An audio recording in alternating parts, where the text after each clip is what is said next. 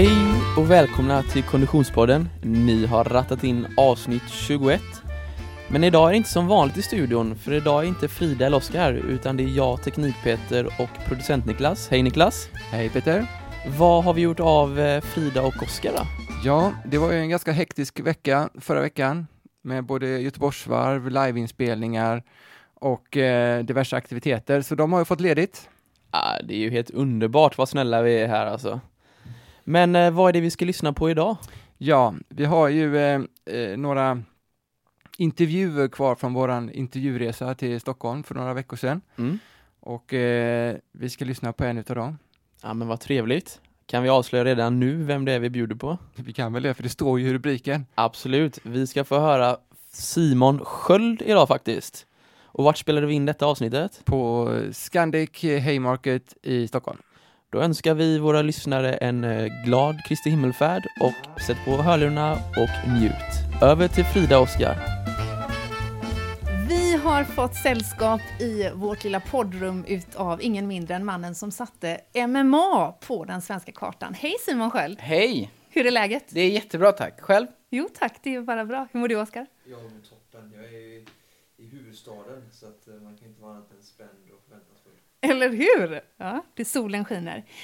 Du Simon, hur har den här dagen sett ut hittills? Har du tränat någonting? Jag ska faktiskt träna efter det här. Okay. Jag har varit och klippt mig idag. Ja, det, och, ja. och snyggt ja. verkligen. Ja, tack så mycket. Bra, bilder får vi fixa. Ja. Va, va, inte vad klipper du dig, vad är det jag tänkte säga, utan vad ska du träna? Eh, först ska jag träna styrketräning och eh, ikväll ska jag träna thaiboxning. Okej, okay. mm. ja, som två olika pass? Ja. Ja, så jag kommer träna ungefär vid klockan tre skulle jag tippa på, och sen är thaiboxning klockan åtta. Okej. Hur mycket konditionsträning tränar Simon Sköld? Det är faktiskt det jag försöker lägga störst vikt på. Jag är ganska stark. Jag tränar ett styrkepass i veckan. Mm. Resten försöker jag dela upp mellan då kampsport och ja, fys- och konditionsträning. Just för att det är väldigt konditionskrävande att fightas. Mm. Det är det som jag känner kan brista, det är inte styrkan. Mm. Eh, Och där är man säkert olika. Jag är ju, vad ska man säga, explosivt byggd. Så jag känner inte att styrkan är mitt problem. Jag egentligen behöver jag ju kunna lyfta sjuttio till sjuttiofem kilo och kasta runt med det. Och det, det klarar jag av. Det är bara att orka göra det i femton minuter som är, som är det jobbiga. Mm-hmm. Men ni sitter här lite grann, du och Oskar, som två kroppsbröder måste jag säga. Ja. Ni är tämligen likt byggda. I, I samma värld, men ändå två skilda världar. Du är i, ja. liksom, i fighting och jag är i konditionsvärlden. Men hjälp mig och lyssnarna att förstå lite mer om, du säger femton minuter, jag antar att det är tre gånger fem ronder. Ja. Är det M M A du ak- ja, tävlar exakt. i? Ja, exakt. Det är aktivt i, inom M M A. Ja. Då tävlar man i eh, fem minuter gånger tre. Så att det är fem ja. minuter åt gången, sen ja. har man en minuts vila och så är det fem minuter igen. Och så en minuts vila och fem minuter. Eh, vilket kanske inte låter så jättemycket, men jag brukar säga att folk slår på en säck i fem minuter allt vad du har. Så ska du se hur trött du blir och sen kan du tänka att någon ska försöka slå tillbaka. Så det är extremt konditionskrävande. Plus att sen har man ju yttre faktorer så som att eh, man går inte match särskilt ofta. Man Nej. går eh, två till fyra matcher per år. Vilket betyder att du lägger ner extremt mycket träning för de här få tillfällena. Eh, det är ofta, eh, alltså du har ofta publik, vänner, familj, eh, det är tv-sänds. Så att det är ganska mycket press runt omkring som, som sätts på en. Hur mycket jobbar du med att lära dig kontrollera ditt eget adrenalinpåslag och din egen liksom, anspänning? Senaste fem åren väldigt mycket. Eh, när jag var yngre så körde man och reflekterade inte så mycket. Eh, vilket säkert var bra på sitt sätt. Men eh, någonstans kände jag att ah, men jag, måste, jag måste optimera så mycket som möjligt. Och då är det en utav sakerna. Jag började träna mycket mentalt. Jag började fokusera på hur kan jag med hjälp av mental träning få ner min egen puls när jag tränar. När blir jag som tröttast i en match? Vad kan jag göra då?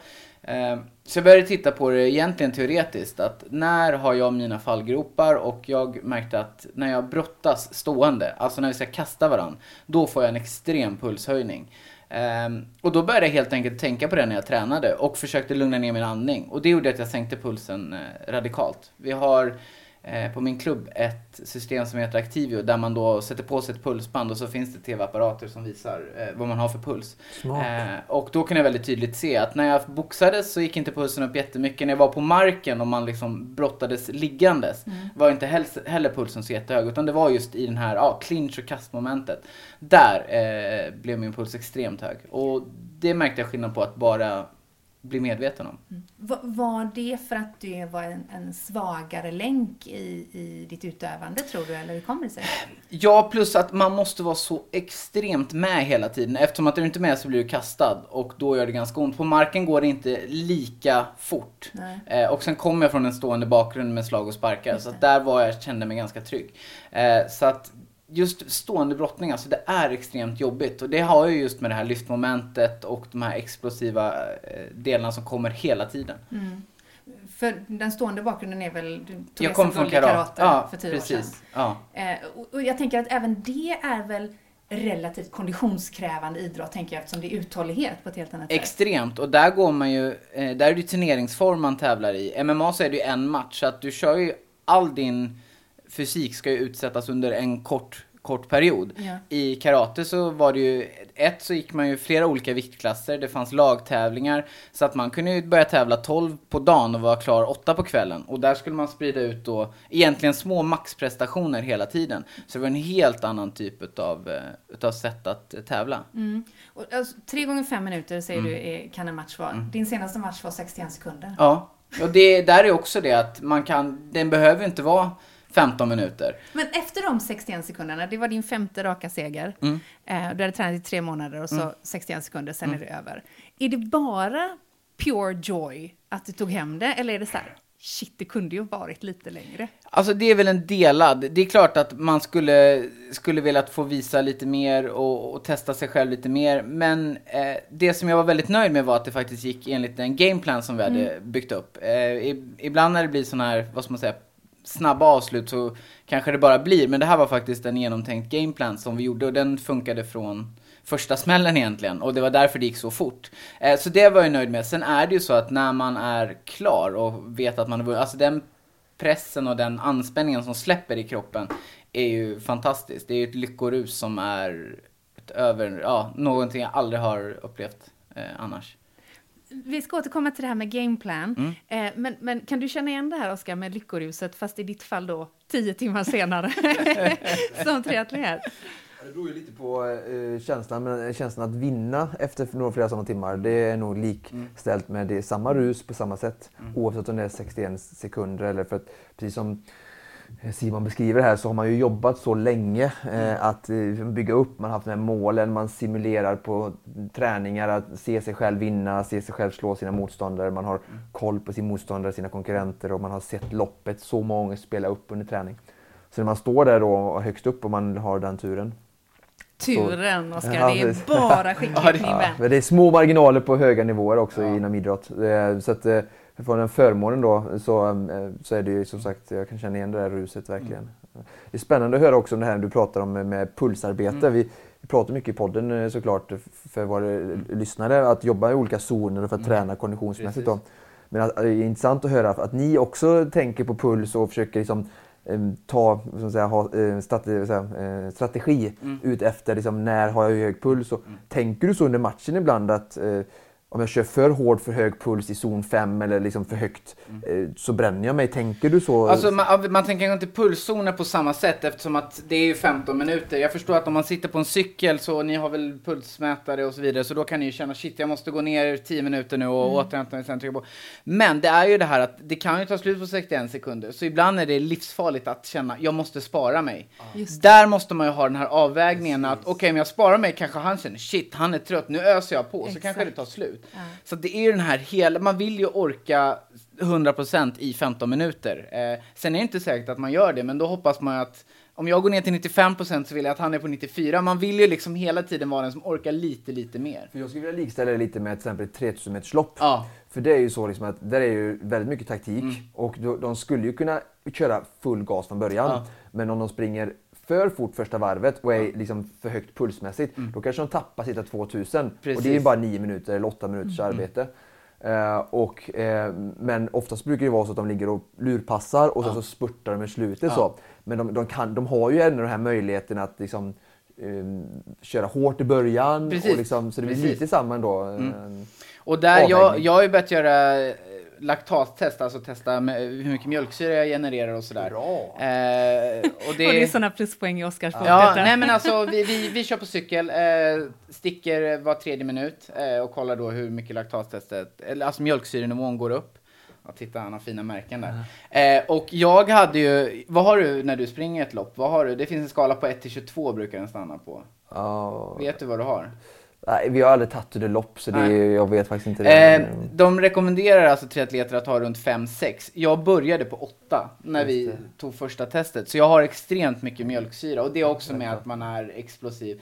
Eh, men skalan slutar på tjugotvå. Då fortsatte jag stegra första gången vi testade. Eh, och andra gången då när vi hade lagt upp en plan för hur jag skulle få ner min mjölksyrenivå så låg jag på femton. Vilket var, ja, ja, vilket var väldigt skönt. Och jag kände stor skillnad även när jag tränade. Mm. Eh, och där var det också det här när man kommer till träning. Jag, eh, jag sprang för fort. Så jag sprang bara med mjölksyra. Och springer med mjölksyra så skjuter du inte din tröskel. Utan då tränar du mer psyke. Att nu springer jag med mjölksyra. Jag, du blir bra på att hantera när du får mjölksyra. Men du kan liksom inte skjuta din tröskel så att den kommer senare. Och det är väldigt intressant att göra om man håller på i femton minuter. Om jag får en minut sju eller minut... tio. Mm. Det är ganska stor procent av matchen jag behöver ha utan mjölksyra. Eh, och mitt mål var ju att inte få mjölksyra förrän i alla fall sista ronden. För då kan man liksom kriga igenom det. Och jag tycker det värsta är om man har en rond kvar och sätter sig ner och ska vila med mjölksyra. Då blir det bara värre att gå upp igen. Mm. Så att eh, där har jag försökt att liksom se till att okej, okay, mjölksyran ska max komma i, i, i sista ronden. Och då kan jag köra för efteråt skitsamma hur trött och hur mycket mjölksyra mjölksyra jag får. Ja, just det, det, det är tre månader till nästa match ändå. Tror ja, du? Eller liksom det, det är inte så jobbigt. Alltså det, det går ju över ganska fort, men det är svårt att maxprestera med mjölksyra.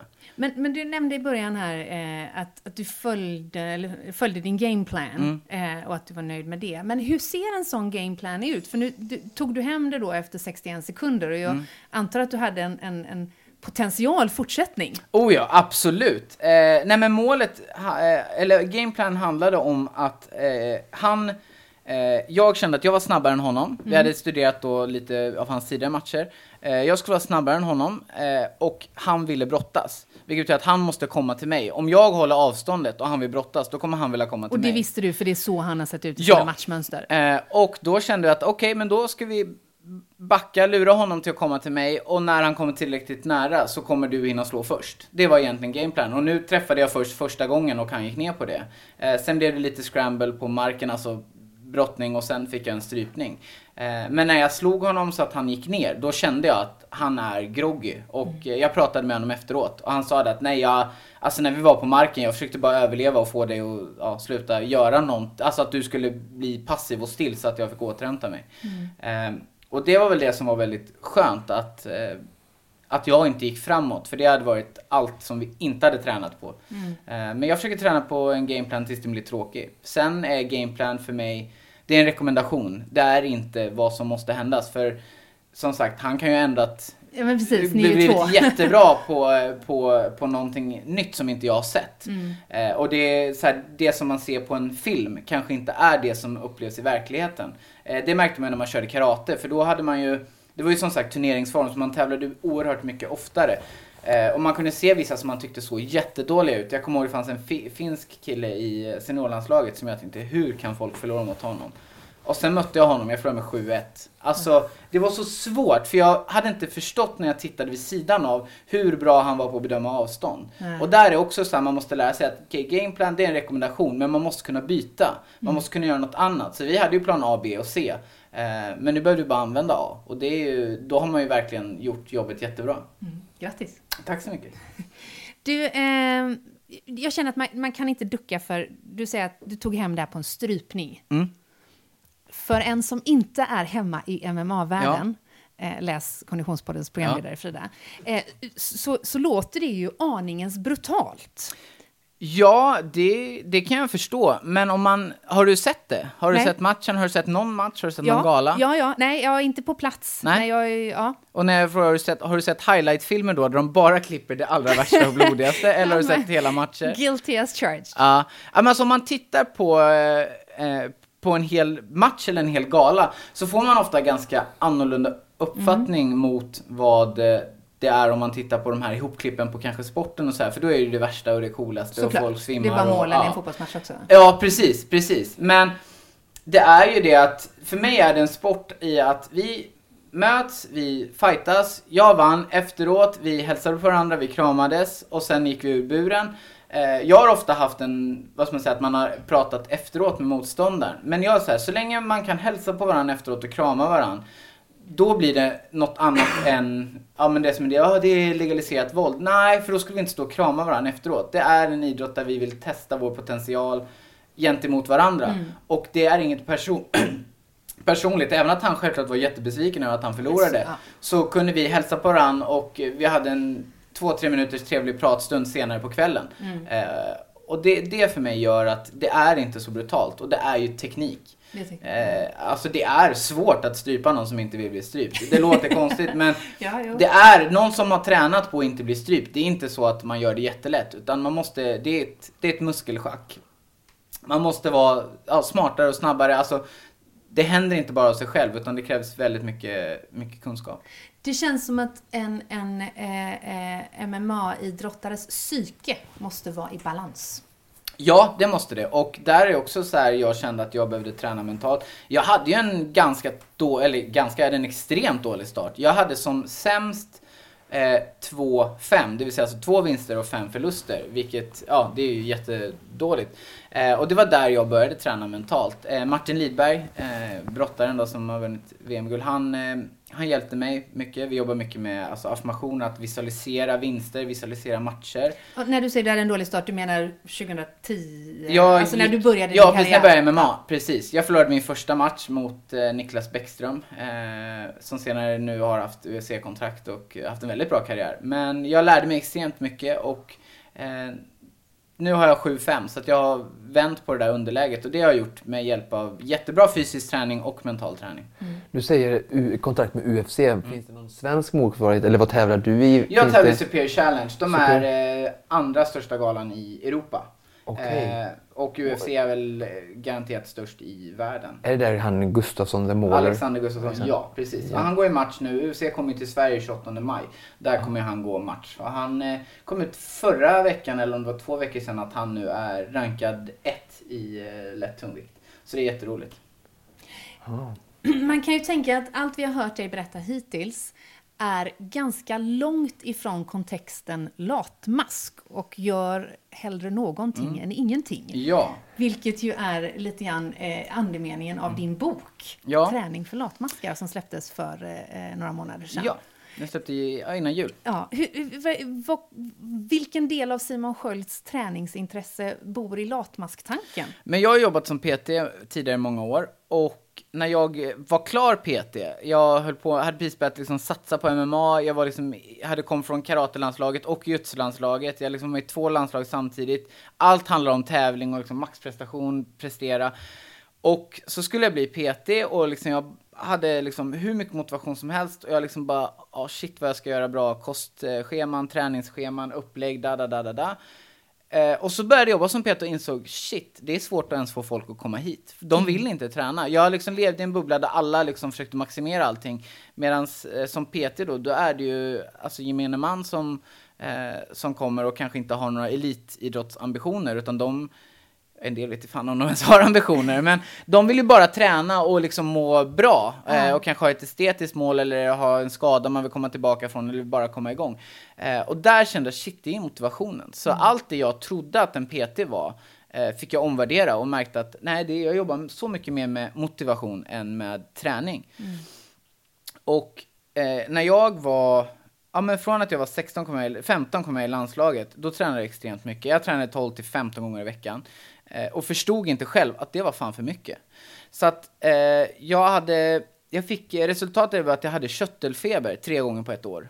Eh, och ja, lite korkare kanske var att jag behövde få det tre gånger. Men jag insåg att någonting är fel. Någonting gör jag ju som inte är bra. Och då började jag liksom ja, men titta på teorin, studera, eh, läste på. Och märkte, shit, jag tränar ju för mycket. Jag blir ju utsliten. Och peppa, peppa, ta i trä, var ju tillräckligt ung att jag inte gick in i väggen helt. Utan att kroppen sa ifrån med diverse sjukdomar. Och där kom den här tanken till att okej, okay, men hur mycket måste jag träna liksom. Just det. Eh, och där var det så att jag liksom drog ner lite grann. Sen studerade på Bosan tjugohundrasju tjugohundraåtta. Och då hade vi en föreläsare som började sin föreläsning med hur lite behöver du träna för att bli bäst. Och där började egentligen hela idén till hur min fortsatta idrottskarriär har gått. Eh, och det är så här, okej, okay, hur mycket behöver jag träna för att klara av att vara en elitidrottare? Eh, där Martin Lidberg hjälpte mig också. Han berättade att när han, eh, han skadade sig och sen så bestämde sig för att komma tillbaka. Och då var hans plats i hans viktklass upptagen, så han fick gå upp en viktklass. Eh, och de tränade. Han tränade tio pass i veckan, men kände att fan det går inte. Alltså min kropp pallar inte. Så han gick ner till nio pass i veckan och hans utveckling gick spikrakt uppåt. Och det, det är också det här, behöver, man, behöver du träna tolv pass eller räcker det med tio? Och där är ju en grej med liksom, man har familj, man har vänner, man har jobb som man måste hinna med. Hur mycket tid kan jag lägga? Och blir det en stress att lägga tolv pass medan tio pass funkar jättebra? Så jag drog ner på min träning och idag tränar jag mellan nio och elva pass, vilket är det minsta jag har tränat någonsin genom hela min karriär, men är ändå bättre både psykiskt och fysiskt. Så att jag känner nu när jag går och tränar, då orkar jag ge hundra procent och verkligen pressa mig själv. Medan när jag tränade sådär mycket, jag gick ju fyra pass i veckan, gick jag dit och maskade igenom och bara, jag, jag tränade egentligen inte, jag var ju bara där och mådde psykiskt dåligt av det. Så att därav att bara, vill man bara hålla igång, tänk inte så mycket på vad du gör, hitta någonting som är roligt, gör någonting. Och jag vill inte att träning ska vara skuldbelagt, för det jag tycker jag är största problemet idag.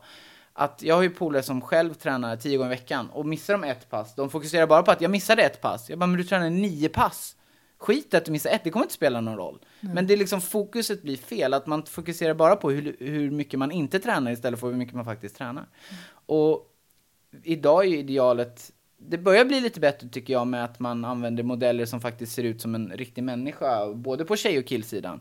Eh, det pratas väldigt mycket om tjejers ideal, att man ska vara så här pinsmal och så, men det har ju blivit mer att killar också måste se ut som någon grekisk gud trehundrasextiofem dagar om året, även om det är mycket, mycket mer press på tjejer. Men där tycker jag att hitta tillbaka till en normal, en bra grund över hur man ser träning. Träning ska vara någonting som ger någonting. Och två, tre gånger i veckan, det är jättebra att träna. Det är inget fel alls. En del skäms om att säga, jag tränar bara två gånger i veckan. Jag tycker, nej, var glad. Jag tränar två gånger i veckan, jag gör det kontinuerligt. Det är liksom, alltså det är tvåhundrafyra pass på ett år du tränar. Alltså det är jättebra. Mm. Och det är det som kommer ge, eh, kommer ge resultat. Många frågar mig, vad är hemligheten till att lyckas? Det var kontinuitet. Och det spelar ingen roll om det är i träning eller med jobbet. Alltså vill du utvecklas och bli bättre, då är det kontinuitet. Vill du lära spela ett instrument? Ja, du kan ju spela åtta timmar om dagen i två veckor. Men sprider du ut över ett helt år så kommer erfarenhet och det kommer sjunka in och du kommer lära dig på ett helt annat sätt. Mm. Vad, vad tänker du när du eh, hör detta, Oskar?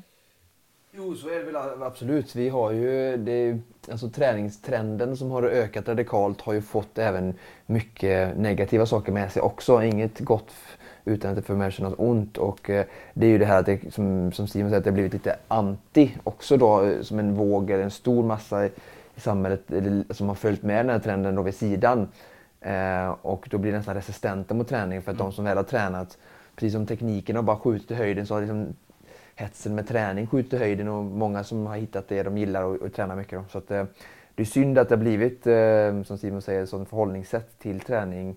Eh, och ofta att det är förknippat med prestation och utseendesideal eller mm. träning på ett visst sätt. Mm. Och inte fysisk aktivitet som eh, något hälsosamt förhållande. Det övriga livet eh, mer roligt, mer glädjefyllt och mer sunt. Mm. Boken du har skrivit heter då Träning för latmaskar. Eh, ni slog års, eh, försälj- eller årssäljningsrekord på tre månader. Eller ja. målet. Ja, målet, ja, precis. Eh, fanns det ett sug efter den här boken, man råd? Ja, eh, jag tror det. Och det, det som har uppskattats mest har just varit den delen av att jag vill få folk att tycka att har man inte tränat på tio år och börjar träna en till två gånger i veckan, det är väl fantastiskt, det är väl superbra.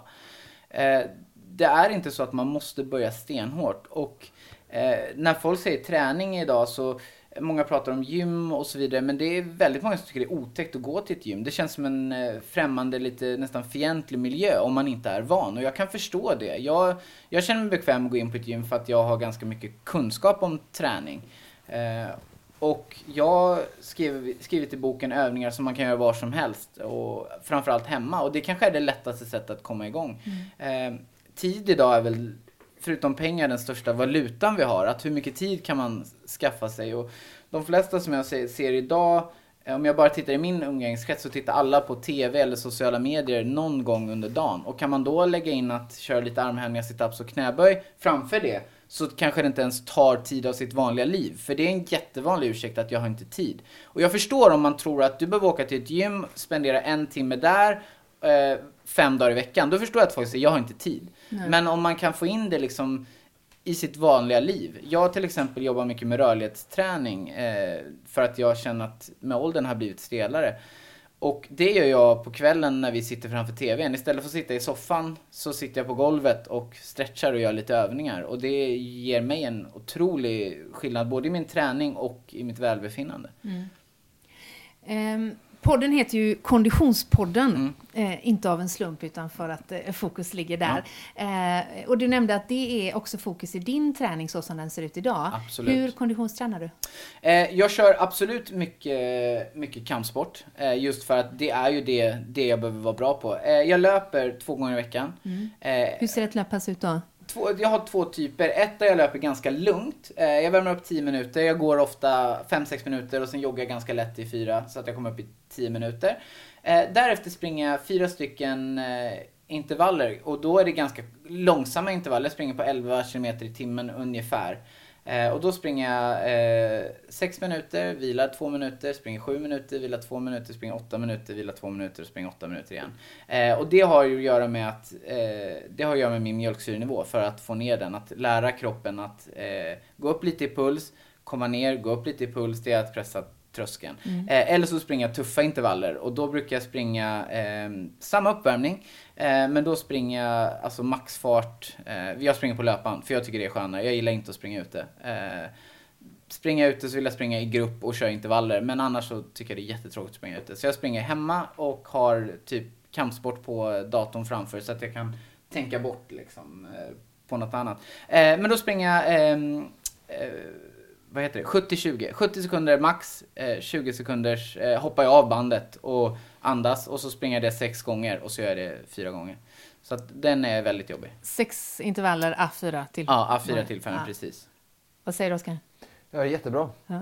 Intressant. Eh, det är såklart att jag som konditionsstöd skulle man skulle vilja ha en liksom en ytterligare nivå och kryddning av de här intervallerna liksom för att jobba med hans eh, behov eller så för att kunna göra sporten bra, men det är ju jätteroligt att se att de gör, att de gör konditionsträning och tycker det är ett grymt bra komplement att, att löpa. Men sen är det precis som Simon säger att det viktigaste är att konditionsträna eh, specifikt. Vi har varit inne om det förut, vi pratade konditionsträning i podden, att det eh, är ändå viktigt att hålla sig enligt specificitetsprincipen i träningsläran, att man blir ändå bra. Jag har två exempel personligen där jag eh, fick, när vi började träna tra- Krav Maga, när jag arbetade i försvaret, så, så var det nytt det här för mig att vi jobbade i, i tre minuters ronder då. Eh, och jag, fick, jag var ju som mest vältränad på regementet nästan och, och i det löpmässigt och så. Eh, men jag fick en chock, eller kroppen, inte jag, men både mentalt och kroppen fysiskt, vi fick en chock. Alltså pulsen steg och min kropp var inte alls van vid det. Eh, så det, det spelar ingen roll hur bra eh, konditionstränare jag var, jag kunde liksom inte få ut det i den specifika rörelserna som vi bedrev där på mattan.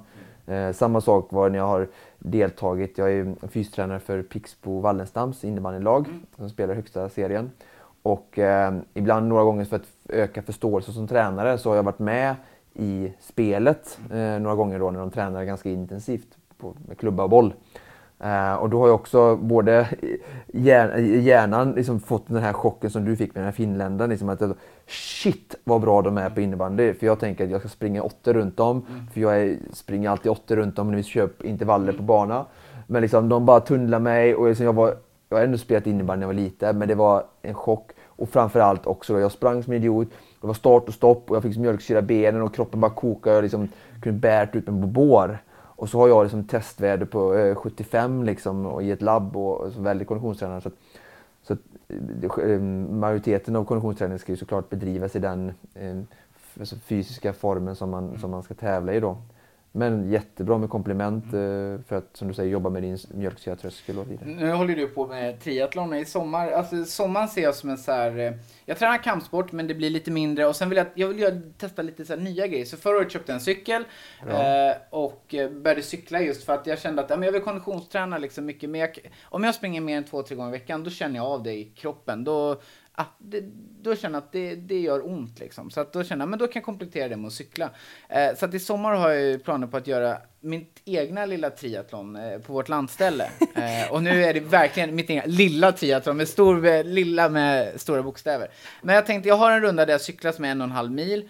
Eh, och sen har jag en löps... Jag har några olika, men jag tänkte jag cykla en och en halv mil, springa sju och en halv kilometer eh, och sen simma.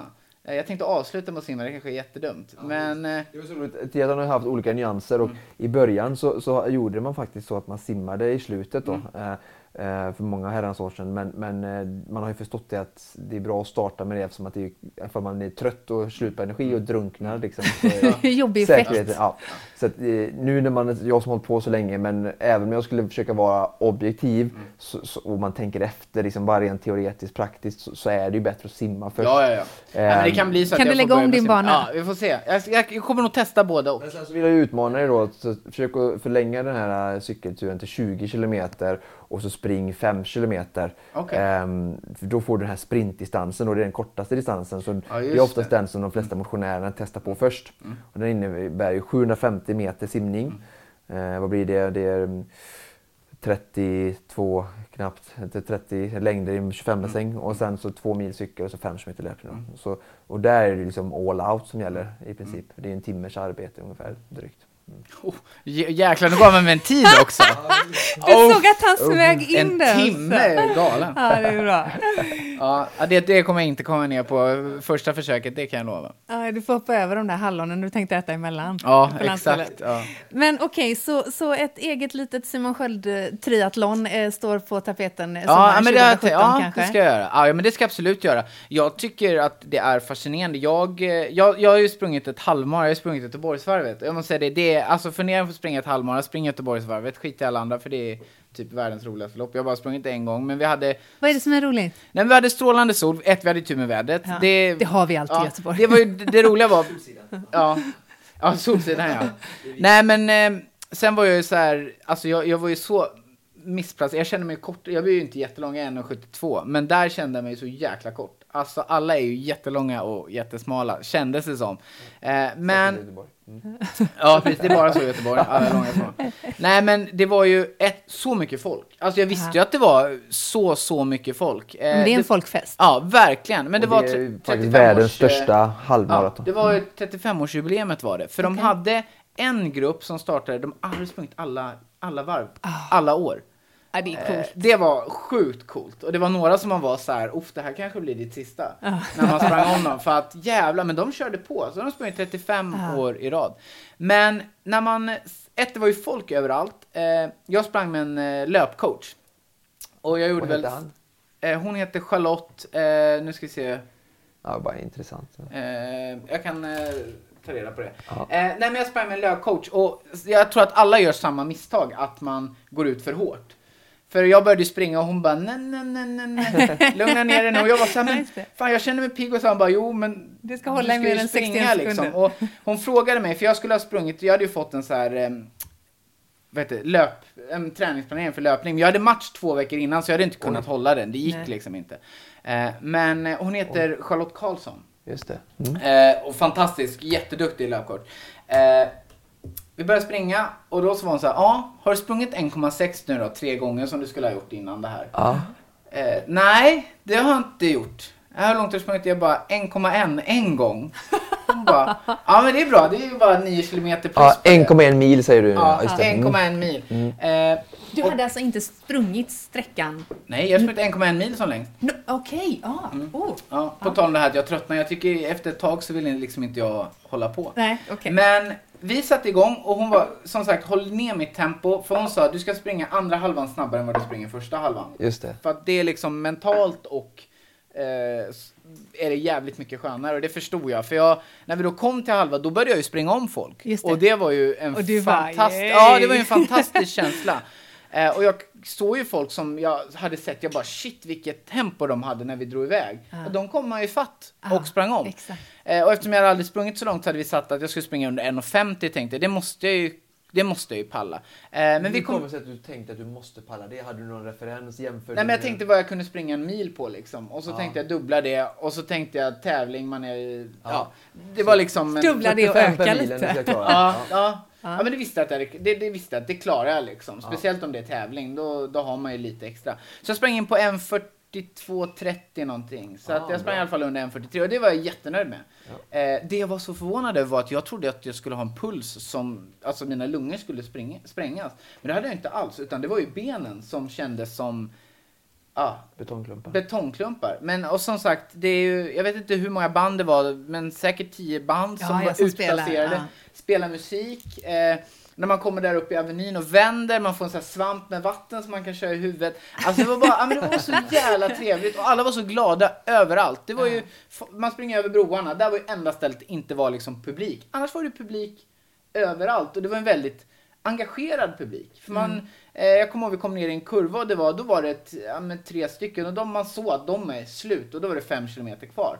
Men då började bandet liksom spela till dem liksom. Ja, ah, men ni grön, röd och blå tröja vad de hade liksom. Ja. Kom igen nu. Och man såg hur de, det, bara det gav energi. Så att det är ett fantastiskt lopp att springa. Hur, hur kommer det sig att en M M A-fighter bestämmer sig för att springa i Göteborgsvarvet? Eh, eh, jag hade välja på det eller Lidingö-loppet. Okej, okay, för att... eh, nej, men eh, det var en utmaning tillsammans med Adidas ah. och eh, Musa okay. Hasselvall. Okej. Okay. Eh, och han ah, ja. sprang ju Lidingö-loppet och jag kände att jag kan fan inte slå hans tid där, trodde jag. Mm. Så kände jag att jag springer ah, Göteborgsvarvet istället. Eh, vem är han? Är han också en M M A-fighter? Ja, han ja. är en M M A-fighter ja. och... Eh, Eh, han jobbar på med produktion på S V T. Mm. Eh. Träningsprofil ja, även ja, han. Ja, jättegullig. Men han är M M A-fighter i, i, i grund och botten. Cool. Mm. Mm. Blir det fler Göteborgsvarv? Ja, men det tror jag faktiskt. Det tror jag det kommer bli. Eh, faktiskt någon gång. Eh, för det var, så, det var så fruktansvärt trevligt. Däremot det första jag sa till min löpkurs när vi kom i mål. Jag, det var att jag ska aldrig springa ett maraton. Lite som att föda barn. Ja, ja det, det vågar jag inte ens uttala mig om. Det tror jag är värre. Men, eh, jag har sagt till dig när du kom i målet. Vi tar ett varv till. Så har du sagt nej. Nej, det, då hade jag definitivt sagt nej. Det skulle jag vara så mentalt eh, inställd på. Eh, för att göra. För det, där kände jag ju att det var ju det mentala. Mm. Det jobbigaste var från en komma två mil fram till arton kilometer.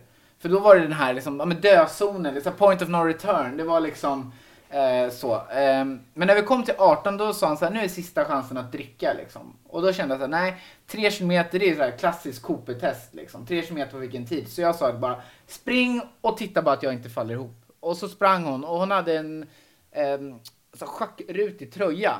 Och så hade hon ett märke precis på bröstryggen. Mm. Så det var typ det enda jag tittade på. Och sen bara sprang jag. Um, uh, så att uh, det var... Uh, där märkte man att man hade lite tävlingsinstinkt på slutet.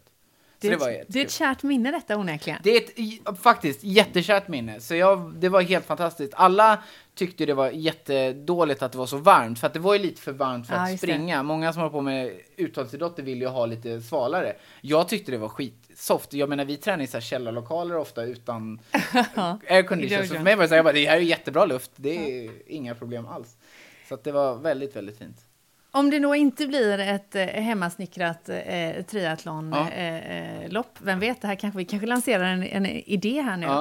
Eh, eller eh, att bli långdistanslöpare. Hur länge kommer Simon Sköld att vara M M A-fighter? Vad gör du sen? Nej, men vad jag sen vet jag inte riktigt. Någon, jag måste ju tävla i någonting, tror jag. Eh, det verkar ju så onäkligen. Ja, nej, men jag tror att jag, jag, om jag ska vara realistisk så har jag kanske tre till fem år kvar av mm. tävling. Men det är, det, är ändå, det är ändå så pass liksom. Fem, ja, jag fyller ja. trettio år. Mm. Eh, och jag tror att så länge kroppen håller så absolut så kan jag tävla i tre till fem år till. Det mm. tror jag inte är några problem alls. Eh, Hur gammal är det, förlåt, Gustafsson?